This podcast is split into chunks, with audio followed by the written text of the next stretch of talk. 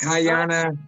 Hi. Um, I'm Vaughn and want to say hello to you and thanks for joining us today.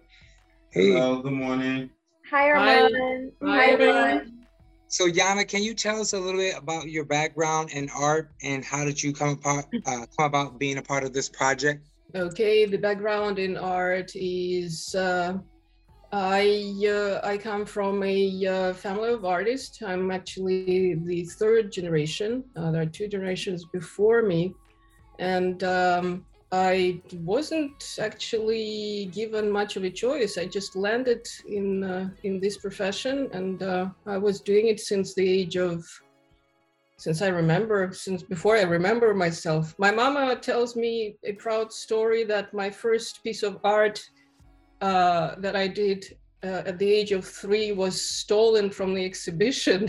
the only piece that was stolen from the exhibition, child children's exhibition, was mine. So, um, give it or take it. It's the um, info that I was given about myself. But um, no, it, um, in course, in the course of my life, I asked myself this question many times, whether it was a choice or I just happened to be there. And I have uh, deviated from um, practicing art at some point. I actually had a whole crisis after age of 30 and uh, I tried exploring other professions. I became a designer and then uh, programmer. I was pretty successful at that, but I have gradually discovered that it wasn't for me, that the corporate environment certainly didn't fit me. From the very comfortable, interesting profession that didn't turn out as I hoped it would, I went back to into painting. So here I am, uh, many years later. I'm happy with this choice. It is, I'm an artist. Nice, beautiful story. So you um, all decided to take part in this exhibition at a very interesting time. What's going on in your country at the moment? How's that affecting you and your family members and, and loved ones? Well, to begin with, uh, this project was, was conceived and actually formed uh, way before the latest events have uh, started. It was actually postponed because of COVID. Uh, it was supposed to happen in 2020, but then um, it's only because the collection couldn't return to the country that there has to be had to be found another way to you know, not to make it a dead weight. So yes, this should be considered considered as a silver lining to these horrible events that uh, actually the project is having a life of its own and it's uh, you know taking another shape and an importance. I'm very happy to participate in it. My participation in, in it was dis- a little bit despite myself because I know the I know people who were at the um, uh, source of uh, this idea uh, at the beginning of the project. And uh, since one of my works, very early works, that don't look like much like what I do now, happened to be in the collection of one of these people and uh, therefore is uh, participating in this project. So all of that is happy. Now, you asked how the war is affecting me. I'm a little bit afraid to talk about that because I, I become very emotional. But uh, to to make long story short, it is horrible. I was um, in shock and very disoriented in the beginning. After the initial shock, I had to uh, put myself together and organize evacuation of my mother from from Ukraine, from Kiev, and there are still uh, there are parts of my family close and further family who are who have remained uh, over there who didn't want or couldn't evacuate. The status of uh, refugee is not a piece of cake i'm telling you it's it's weighing heavily on me and on my mama it's very difficult. One would think of it as a um, you know opportunity to stay a prolonged time in Paris, but in fact, one thing is to be a tourist, another thing is to be a refugee. So it is extremely complicated, but I wouldn't stress on that because you know every every day I watch news almost continuously, and uh, this can't even approximately be compared to to what people are experiencing over there. I mean, when you read about Bucha or Mariupol or or Odessa or Kiev, this is just horrible. This is just horrible, and uh, I find myself crying very often. I try to do my best in helping in the way I can. Well, what can I say? I, I really hope everyone says people hope for peace to be as to happen as soon as possible. I hope for the total victory of Ukraine because this is the only guarantee that in fact this will not happen again because I'm not sure whether your public is aware of the fact that uh, the war didn't start two months ago. It started in 2014 at minimum. And uh, if you go into story, into history, Ukrainian history, um, I won't do it now and here, but it has started much before, much earlier, not even 100 years earlier, much earlier. So my main regret is beside and beyond the obvious inconveniences and state of emergency, I, I cannot I cannot work. It has interrupted my working and thinking process, and uh, I'm trying to make sense somehow to resist the absurdity of the uh, situation. I will eventually work out. I have actually uh, done another project that um, was um, addressing the same issues in 2014, just after the um, Crimea annexation. Uh, but then, you know, no one understood the importance and um, scale of um, importance of uh, those events and the scale of impact on the world generally. So this is what I'm guessing everyone is uh, realizing now. Thank, thank you okay. so much for sharing that, um, your thoughts. And I know it's weighing heavier on you, it weighs heavier on us because we don't get as much information as we would like to get. I know it's a problem. It's a problem because most of information, the most precious and um, uh, fresh information, comes from analysts and journalists who are not necessarily translating it because they don't have time, because there are no resources, and uh, it somehow gets lost in trans. I, I because I listen to the news in four languages. Um, actually, you know, the United States is doing much better than uh, France. I have to say, to my regret. Uh, it kind of gets in translation in Europe much more than uh, when crossing the ocean. Somehow, I don't know why, but this is um, this is the way it is, and it is re- really regrettable. Uh, I wish I could forward instead of my explanations I could forward just raw information to all who are interested. And I know people are interested. Unfortunately, resources are lacking. Well, again, thank you so much for, for even being here today, for having the strength that you can speak to us. Um, the wonderful thing about your art is that it has so much beauty and poise and ambiguity. And I love the the use of your colors, of the emotions, how did your surroundings, when you did some of these pieces, and um, provoke or impact your use of canvas during the time? Well, this actually is probably going to be the second part of the answer. What, how is war affecting me, and uh, the the fact that I I have difficulties working, or rather, producing. Working, I always I always work. Uh, but uh, I have to. The the result, what you see in my work, is the distilled reality. Basically, I take reality around me and uh, I brew it, and then I distill it, and then I I produce something that translates into colors, and uh, I try to broadcast through that all the feelings not necessarily it's not necessarily narration. I I moved from uh, figurative art. Uh, I started for 12 years, first in art school and then in academy.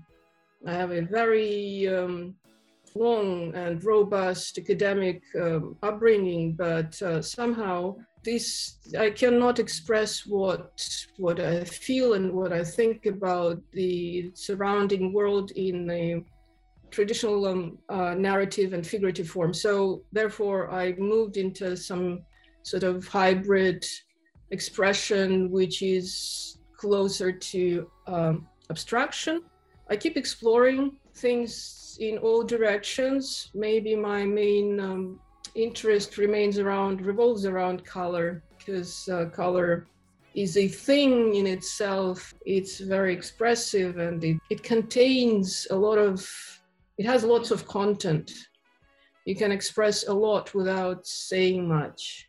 It's like, you know, when you talk to someone, only only 30% of information comes through uh, spoken language. The rest you get from uh, body language, appearance. This is those I've considered color and abstract form to be those 70% of what you can uh, exploit in art rather than 30% which is narrative. That's that's how it is for me. It's not a rule, it's just my way of approaching it. Do you sometimes um, notice that in a lot of your pieces there's a, um, a common a common code of color? I definitely have favorite colors. I have a long love story with all the red specter of uh, red part of the specter, starting from yellow and finishing in purple. I go through phases. Uh, you know, like Picasso had his blue period and then uh, pink period and all that that happens to every artist. You have some dominant interest in what you do. And uh, since I do things that revolve around color, I have love stories with different colors. Different colors take different importance in uh, stages of my life. Very interesting presence of gray and blue. I I sometimes I can't even touch them, and sometimes they become predominant. I don't particularly like green but that changes every now and then, etc., etc. It it all depends, and um, I I've I've studied I've read a lot about the meaning of colors and uh, discovered that there is no such thing as uh, universal meaning of any color. It's all pretty cultural, but um, mainly it falls into accidental and oriental interpretation, and then goes into details which is very interesting. I could talk for hours about that, but probably it's. I think that's great. I was going to ask you if you can elaborate on some of the colors and what those colors mean to you, because I'm sure some, like you said, I see a lot of blues. There's some sea foams in there as well, and those colors mean something to me. But when you were working with those pieces and you were fabricating them and constructing them, what did those colors mean to you at the time? Like those purples, because purple means something to me.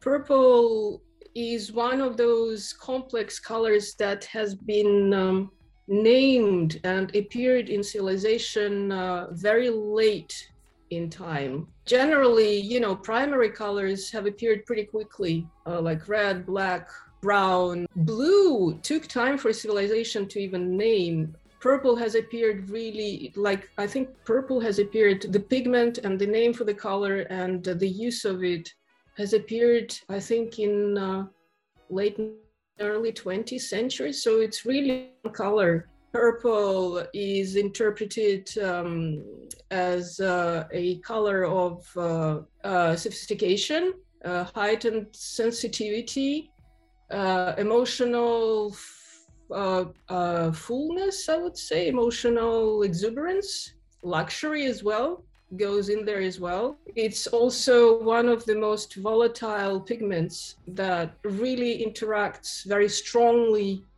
It's not, it's, it's actually pretty annoying on itself, but if you put it in interaction with other colors, it impacts really strongly to what is next to it. It doesn't look the same next to yellow, next to red, next to blue, next to brown or green, it all plays very differently. So it's not actually a color on itself. It it's a component that augments, heightens the the what's next to it, basically. And then also I noticed that there's some shapes in some of your pieces. How do these shapes come about? It all depends on the occasion. Shapes are more, uh, you know, I, I allow myself random exploration. I have few favorite subjects. One of them is behind me. It's um, poppies of all si- of all kinds. I like um, the fact that they exist in all colors, the fact that they are very bright in colors, and this is one of those things that remain from uh, actually real life, figurative life. Uh, that made it made its way into um, uh, almost inaltered into my paintings, and I like to play with this idea.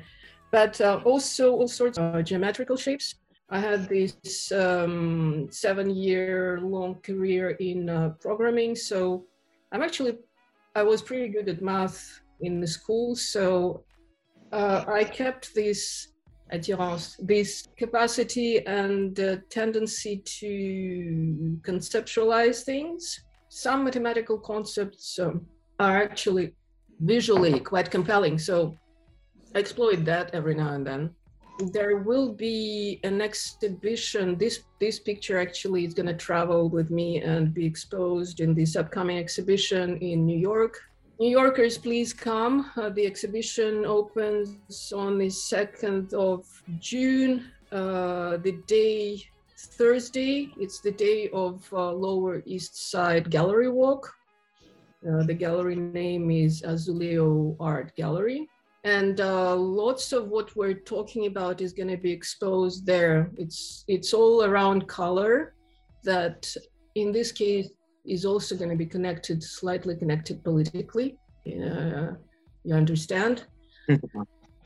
But also pieces like um, uh, golden ratio, Rorschach splashes, or other mathematical formulas that I won't describe here because I'm afraid to put people off. But uh, it's all rather visual. It's all rather visual. So um, you know, color and and geometrics. That's yes. it. You can totally see the symmetry. That's what I was going to ask you as well. I noticed that some of your pieces they they're not that they they don't spill over as much as some of the others, but they seem to be the composition is very uh, balanced. Even if a piece or the subject is slightly adjusted to left or right, justified left or right, I still feel an element of balance, which is beautiful. Well, thank you. But this is my upbringing, uh, uh, academic upbringing teaches you composition, whether it's uh, abstract or figurative. You still have to compose in the in your canvas. So and then for some of your um the mixed media pieces that you have, can you explain some of those? Your procedures or some of the ways you produce those, because I'm looking at some pieces that appear to be somewhat mixed media. You know, after lots of thinking and conceptualizing of uh, what I'm actually going to do and visualizing it um, mentally, I like the part which is splashing and smudging I can oh yes, I see, I see. That one is actually, yes, that has a very important mathematical concept behind it, which is called Voronoi tiles.